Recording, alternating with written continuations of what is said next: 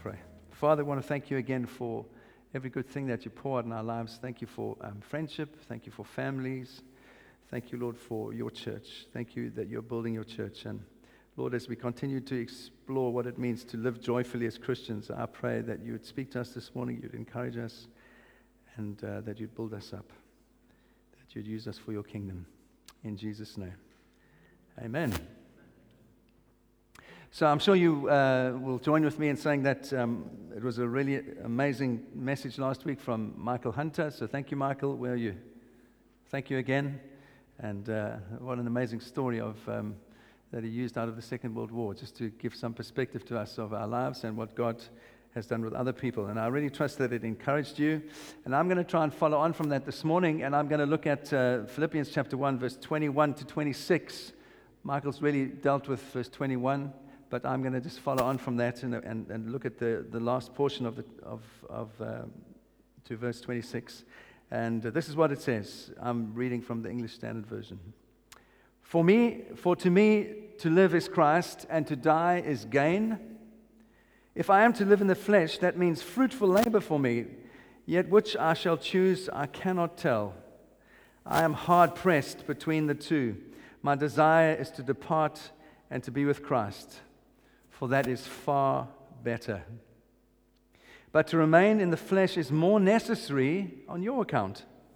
Convinced of this, I know that I will remain and continue with you for your progress and your joy in the faith, so that in me you may have ample cause to glory in Christ Jesus because of my coming to you again. Amen. Uh, one, of, one of the challenges of preaching verse by verse, like we do in this church, is that you get portions that are really difficult and you have to just get on with it and uh, you have to hear from God and preach His word. And here's one of those incredible portions in the New Testament of Paul speaking. And just remember the context of, uh, of what he's speaking from. Uh, he's in jail. It's about AD 61. He's imprisoned. Uh, he's waiting his trial before Caesar, and the charge is insurrection against the empire. It's a capital offense. He's faced now, Paul's faced now, with the real possibility that he's going to lose his life and that there will be an execution and he will be put to death. So, what Paul is writing here, it's not theoretical for him at this point. It's not some kind of abstract philosophical thinking about death and wondering about all these things. No, there's a real, it's, it, the rubber is, is, meeting the road for Paul. He's, he's, uh, the, the possibility is that he's going to be execu- executed. The emperor will use his power either to spare him or to kill him. And so there's a serious, in this moment, a serious soul searching that's going on in the heart of this incredible man. I suppose for all of us, we've been confronted with death in our families, at, in various ways at certain times in our lives. And whenever we are confronted with death, it, it, it's a moment to take careful reflection of your life, isn't it? To, to kind of consider what is most valuable in life when you are facing death. And Paul knows that his future is hanging in the balance, and uh, there's this kind of wrestle in his heart. Will he be sentenced to death, or will he be released to live? And so, as he sits in this confining prison, he writes this letter and for all he knows, it could have been his last letter. And uh, he's not incredibly, as he writes, he's not fearful. He's not filled with anxiety. He's a man who's completely at peace with himself and living for Jesus. And he just says these incredible, incredible words To live is Christ,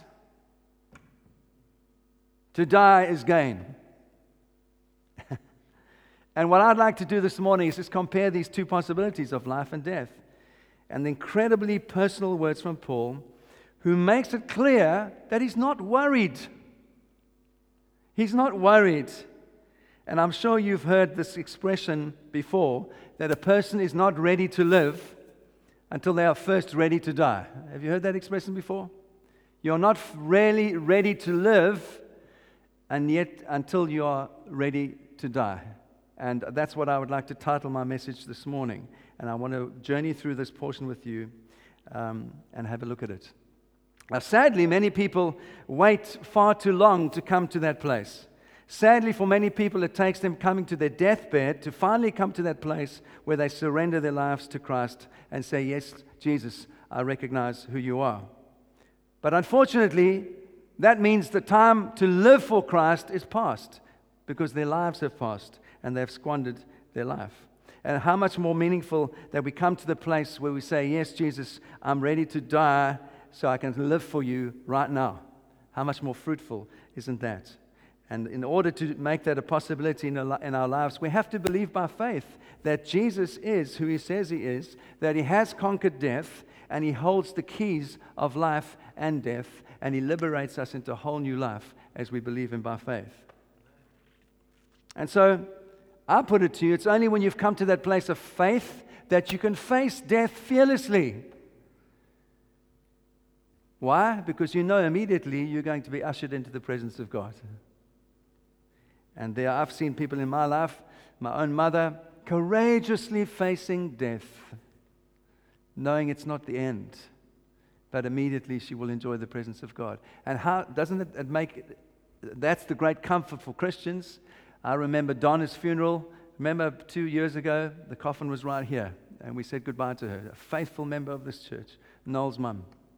And yet we could do it with victory in our hearts. We could do it with a sense of peace, knowing that immediately she had enjoyed the presence of God and she was with the one that she loved. You see, that's exactly where Paul is when he writes this letter. He's a man who is ready to die, and because of this, he's also ready to live if he needs to. He's so ready to die that he actually says, and this is the stunning thing. He says, I actually prefer to go right now. I would prefer to go right now to be with Jesus.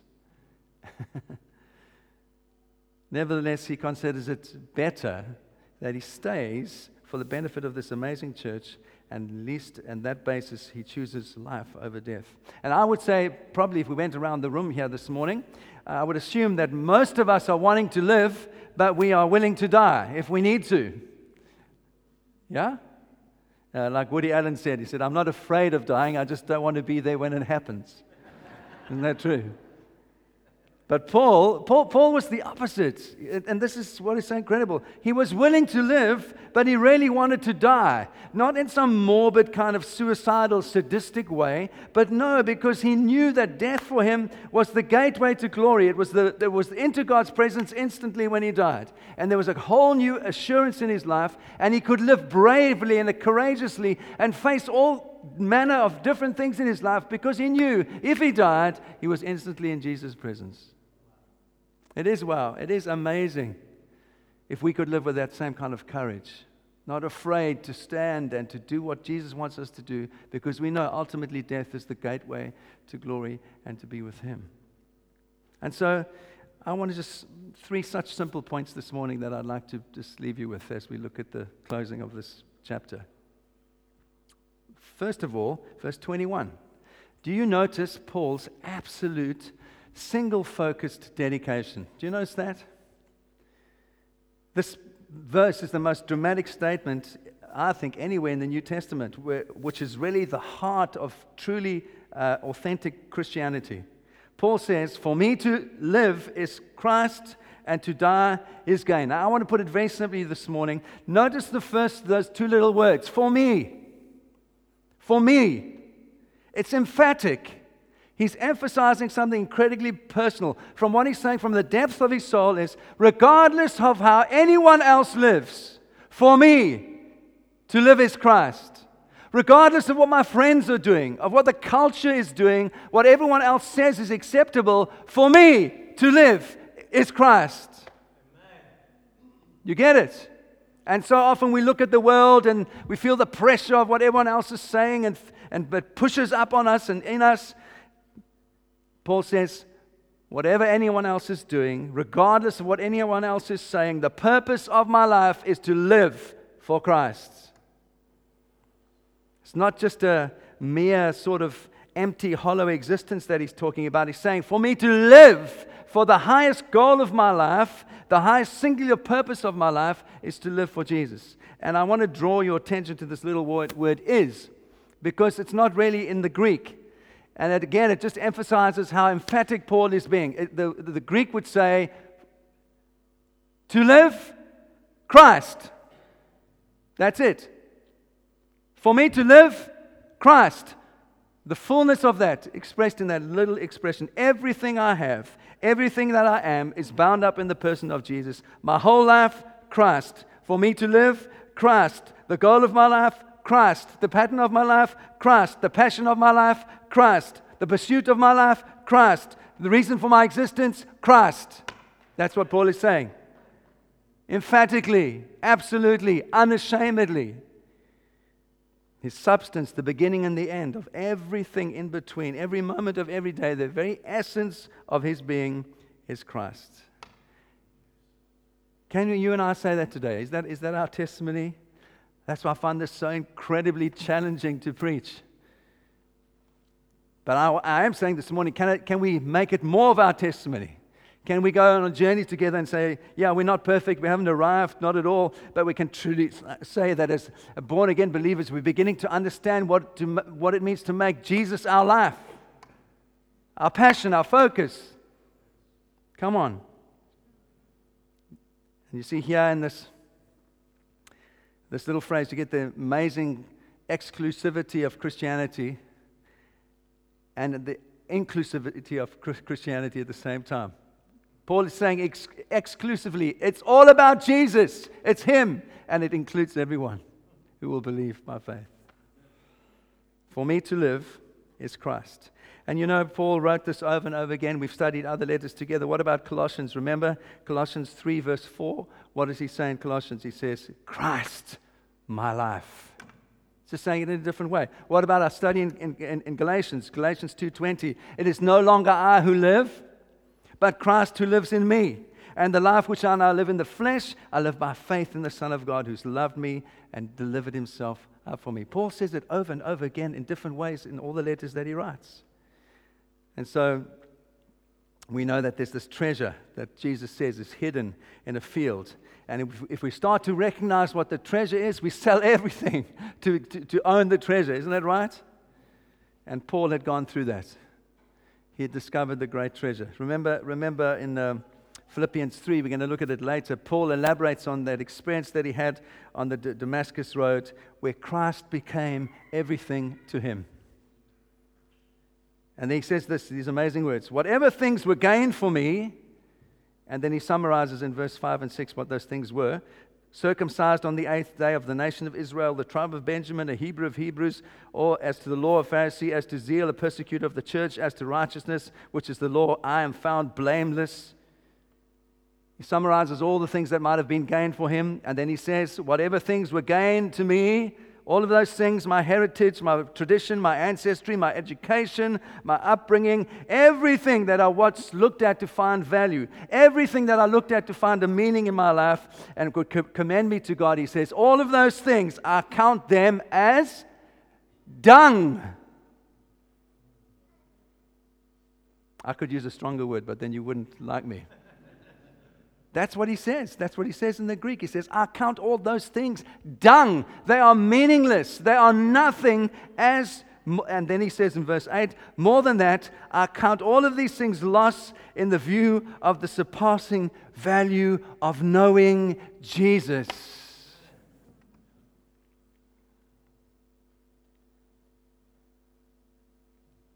For me, to die is gain because then I will be with him who has everything. That I might gain Christ. You know, in the next verse, he says that I might know him and the power of his resurrection and the fellowship of his suffering. Paul was a man of Christ. Paul was a man to which Christ meant everything. And that's what it really meant. The word Christian means little Christ.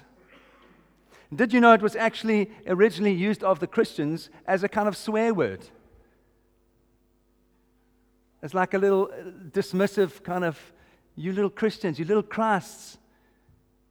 Who do you think you are? And yet the early Christians embraced it. What was mocking, they took on as a title for who they were. We are little Christs. We are Christian. we are longing to be like Jesus. And so this early, the early church took this der- derisive title, Christian, Little Christ, and they embraced it and they wore the title because they wanted to be so identified with Jesus. And so Paul's absolute single minded dedication is for me to live is Christ. For me, Christ. Life, Christ. Passion, Christ. Focus, Christ. Everything, Jesus.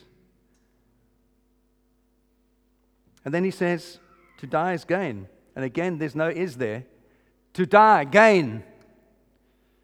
In other words, the profit, the benefit of me dying is gain. And I, I don't know about you, but you know, maybe this year in your family, someone's going to face that unexpected diagnosis from the doctor that says you are seriously ill and you're going to die. We all have that, those moments, you know. Blessed are you when you fall into trials of all kinds. Remember, we, we looked at that? The word peripipto, you, you, you fall into it, you weren't expecting it, you were just going through your life, and it was, everything was happy and normal, and suddenly this extraordinary thing came into your life, and it's become a trial for you. And Paul writes, it says, Blessed are you. For when you persevere in those times, faith is being built, and you knowing God, and a whole new level of, of grace is coming into your life. What I want to say to you this morning, what a food for our souls when we are facing things like that, and some of us might face things like that in our own, in our, in our, in our own lives and our family's lives, our extended family, that we would be able to say, like Paul, to die, gain.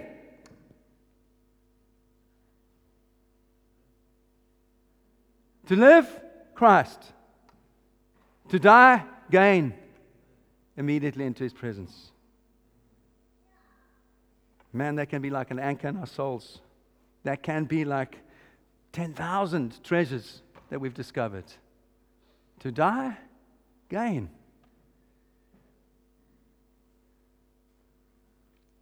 So, Paul ultimately is tr- trusting in the ultimate person, Jesus, the God man, the Lord Jesus Christ, who is the absolute dedication of his life. And all of us, I'll put it to you this morning, we've got to learn to live for Christ. We must live for Him exclusively, supremely, wholeheartedly. And if we live for Christ like that, we can truly begin to say, when we die, it's extraordinary gain that we are immediately caught up into His presence. But if we live for anything else, I put it to you that death is loss. If we live for anything else, death is loss. But to live for Christ, to die, gain. That's Paul's absolute single minded focus. Do you notice his dilemma now in verse 22? Look, look at this, this kind of, he's caught between a rock and a hard place, Paul. And he says this um, if, after, if, if after I stand before Caesar and after the evidence is presented, I should be spared, if I'm to live in the flesh, yeah, that'll be fruitful labor for me. That's what he's saying. It's not a bad thing, it's a good thing. But there's this tug of war, there's this inward struggle going on in his heart. Paul understands completely that if his life is extended from a human perspective, that will give him more time to preach, more time to uh, see people saved, plant churches, and all those good things. More Timothys will be raised up, greater fruitfulness. And he says if he, if he is to live on, that'll be fruitful labor. And, but he says then, I don't know what to choose. I don't know what to choose. It's very unlike Paul. Paul, normally such a decisive guy, single minded guy. And here it's almost like he's paralyzed by this choice. He's saying, I don't know what to do. If I go, one thing happens. If I stay, this the other happens. But ultimately, the thing is that the choice really lies in the hands of Caesar, doesn't it? And so he's, he's kind of he's resigned his heart to whatever is going to happen. But he's wrestling on the inside and he says, I don't know what to choose. I want to go and be with the Lord, but I also want to stay and serve you guys with fruitful labor. And so he says this in verse 23 I'm hard pressed in between these two things. And you know, I was thinking about it, and it's, it's, it's almost like he's going through this kind of this canyon, this cavern, where there are rocks on both sides, and he feels crushed from both sides. It's like coming at him from both sides. On the one desire, the desire to be with Jesus, on the other, desire to love people and stay and carry on working so people can be saved. And it's like pushing in on him, and he feels crushed. And so he's so transparent with the Philippians, and uh, I'm sure he's doing that to encourage them as they are beginning also to have troubles and suffering for their faith. And he says in verse 23 that he has the desire to depart and be with Christ, for it is very much or far better. And I, I was thinking as, as, I was uh, doing some prep, this, this word depart here literally means to loosen. Um, it's the idea of a ship being moored to a dock and it's tied up with ropes. And then the sailor, the, the captain of the ship, comes along and he loosens the ropes so that the ship can now begin to drift and it's no longer attached to the dock. And then the wind takes it out. That's how Paul sees his life. Paul sees his life that he's about to set sail, he's about to be loosened from the dock, set sail into glory. That's how he sees his life. So he's saying in this, this euphemistic way, I'm about to depart. It's also used in, in the context of the scripture as um, when they set up camp and realize when you needed to break camp, you take down the ropes and, and dismantle the tent and move out and move on. So Paul's saying, I realize I've reached my life at this point in my life where my life is being loosened. It's being loosened from this world. I'm not yet left, but he can feel the ropes being loosened. I have the desire to depart and be with Christ, he says. And he says, notice that. He, he says, it's very much, far better, actually, depending on your tra- translation. Not just better, not just much better, it's very much better. It's like the superlative. And often in the Greek, that's what happened. There would be, there would be emphasis to show the superlative. So it's like good, very good, most excellent, everything encapsulated in that last phrase, or when uh, God is spoken about holy, holy, holy, three times. The, God is the most holy of all that could ever be holy. It's the superlative form. You understand? And so Paul is saying here, no, for me to go right now, to depart, to be loosened from this life, for the ropes to be uh, slackened so I can begin to sail to glory, that is far better. That is the, that is the superlative of what is best for me, because then I go to be with Christ. He's homesick for heaven. How longing, he's longing to be with Jesus. And then he says these amazing words in verse 24. And there's always a yet. Isn't that interesting in the Bible? When there's a yet, it's good to understand why there's a yet. And so he has the yet for Paul. It's like he's got this tennis match in his mind. He's going backwards and forwards, backwards. And he's saying, Yes, I've got this longing. I'm, I'm homesick for heaven. I want to depart now. I want my life to be loosened so I can sail to glory. I want to go now. I want to be with Jesus in his presence. And then he says, Yet Yet, it's better for you that I stay. Man. Very much better that I go, but more necessary that I stay. And I don't know about you, but I put it to you this morning that often in our lives, you and I, we face that dilemma all the time. It's better for me that I do this, but it's much more necessary for you that I do this. Yeah? And so there are times in our families, it's better for me that I do this. It's more necessary for my wife and children that I do this.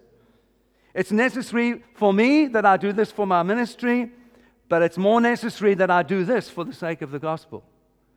It is more necessary for me that I give myself to that uh, activity but it's much more necessary for the kingdom of heaven that I give myself to that activity. You see, we all of us are caught between what is good for us and the, what is much more necessary for others and for the kingdom. Yeah, and Paul, he says, That's my dilemma. I also got things that I want to do. I've also got things that I'd long to, to see in my life, but it's more necessary for you that I do this. And so there we have the kingdom of God in a nutshell for us. That we learn to live in a place where we can do the more necessary sometimes and not just live for what is best for me. That's the dilemma of Paul. And look at his decision, thirdly, and I'm finishing with this. Verse 25. We've seen his absolute single minded dedication. We've seen this dilemma, this wrestle in his heart, now his decision. And how much, I just was thinking about it, how sold out must Paul have been to actually say, I actually prefer to die. he must have been completely sold out for, for what God was, God, God was doing with him. And here he postpones this in, in, inevitable trip to heaven in order to stay and serve the needs of the church. That's the ultimate act of self denial, of humility, and truly putting the needs of others before his own longings. And then, last little phrase I want to look at in verse 25. Do you notice he says, I am convinced of this? Convinced of this. It's not like I'm persuaded um, uh, in you know some kind of academic way. No, no, I'm fully convinced. I, I know my own mind. I know my own thinking. I, I know God has spoken to me. My, I'm fully persuaded. There's nothing that can that can distract me from this. I'm absolutely convinced, fully persuaded. I know my own heart, my own mind. I'm fully persuaded that I must remain with you. And I'll continue to preach faithfully until that day that God takes me home. And so. What's the reason? Here's the reason for your progress and your joy in the faith. That's what he says. I'm not doing this for me, I'm doing this for you, for your joy, for your progress. And isn't that the pastor's heart? Isn't that every minister's heart of the gospel? The shepherd's heart for growth and joy in the people of God that they serve. That's the pastor's heart. For your progress, Paul is saying. Uh, he's talking about their sanctification. He's talking about their growth in the grace and knowledge of God. He's talking about the, their growth in Christ likeness. And that all of us, the longing of all of our hearts is to make progress as we live on this earth, isn't it? And, and we know that we'll never ultimately arrive. But in every believer, even the most mature believer here this morning, we still need to be making progress.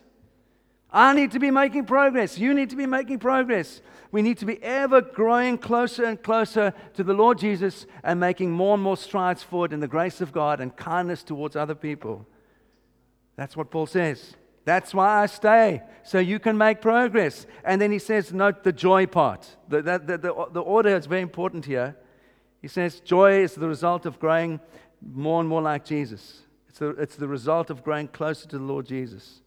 And as we progress in sanctification, we become more like Christ. We grow in joy. And then he also says, in the faith.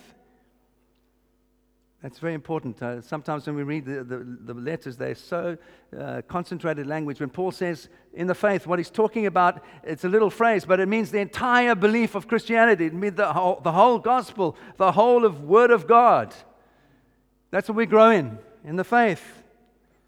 And so I put it to you that there's no progress in the gospel, there's no progress in Christ without consistent ministry of the word into our lives. And that's why we're big on the Bible here. Because I want you to progress. I want people to progress in their lives, that they can have joy, that they really can be rooted. So when difficult things come, there's joy and we can go through it with perseverance. We can go through it knowing it's not the end, that actually the presence of God awaits us. And even if we die, we're instantly with Him. What joy, what freedom, what liberty. And I want to put it to you that there are other references, John 17, 17, where Jesus says this, where he links our progress in our faith to the word of truth. John 17, 17, Jesus played, prayed, Sanctify them, Father, in the truth. Your word is truth. And then in joy, John 15, 11, Jesus said, These things I've spoken to you, that my joy might be in you, and that what and that your joy might be made full. Jesus understood these things as well. And there's lastly in verse 26, there's this little two little words, so that. It's a purpose statement. It's like a summary of Paul's plans for the future from his re- release from prison. And he says it is so that he can have continued ministry with the churches, so that your proud confidence in me might abound in Christ Jesus. What he's actually saying is that you might be confident in the work that you see God doing in my life, and that might bring you joy. And I was thinking about that. Isn't every person, every Christian encouraged when we see the good work of God in someone else's life? Yes?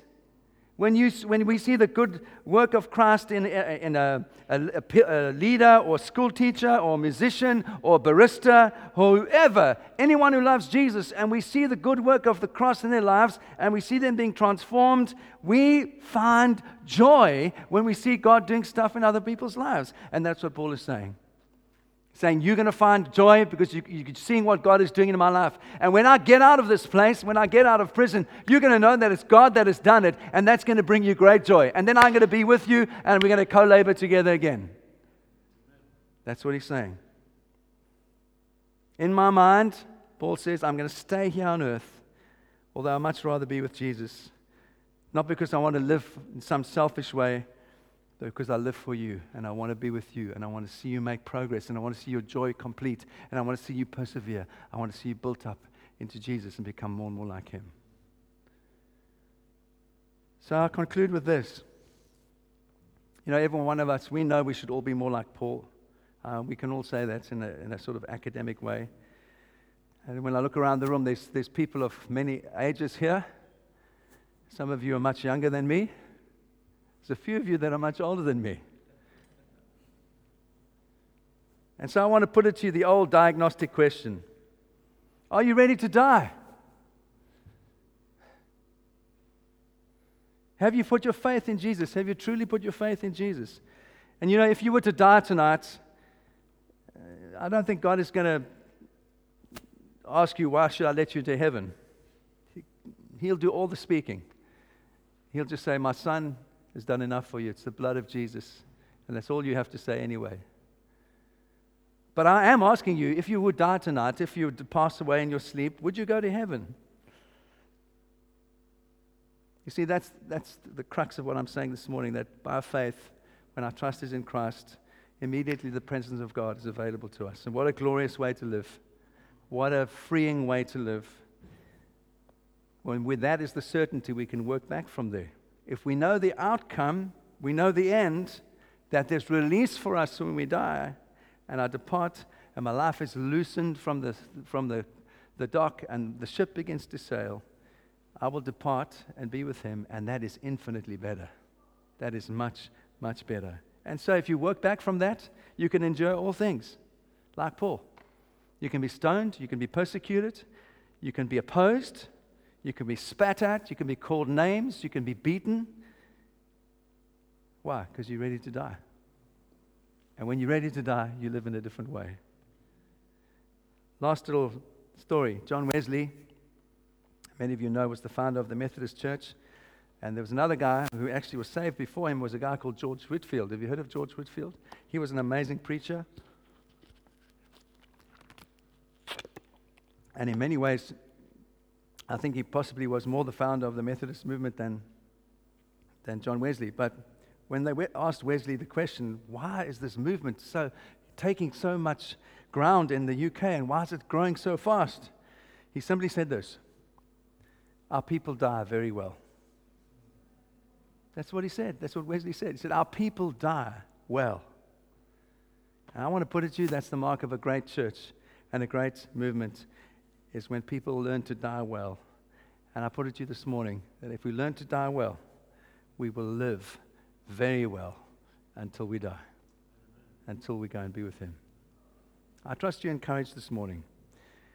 I trust that you would ask God to help you. I mean, I, am aware this is incredibly challenging to try and live like this.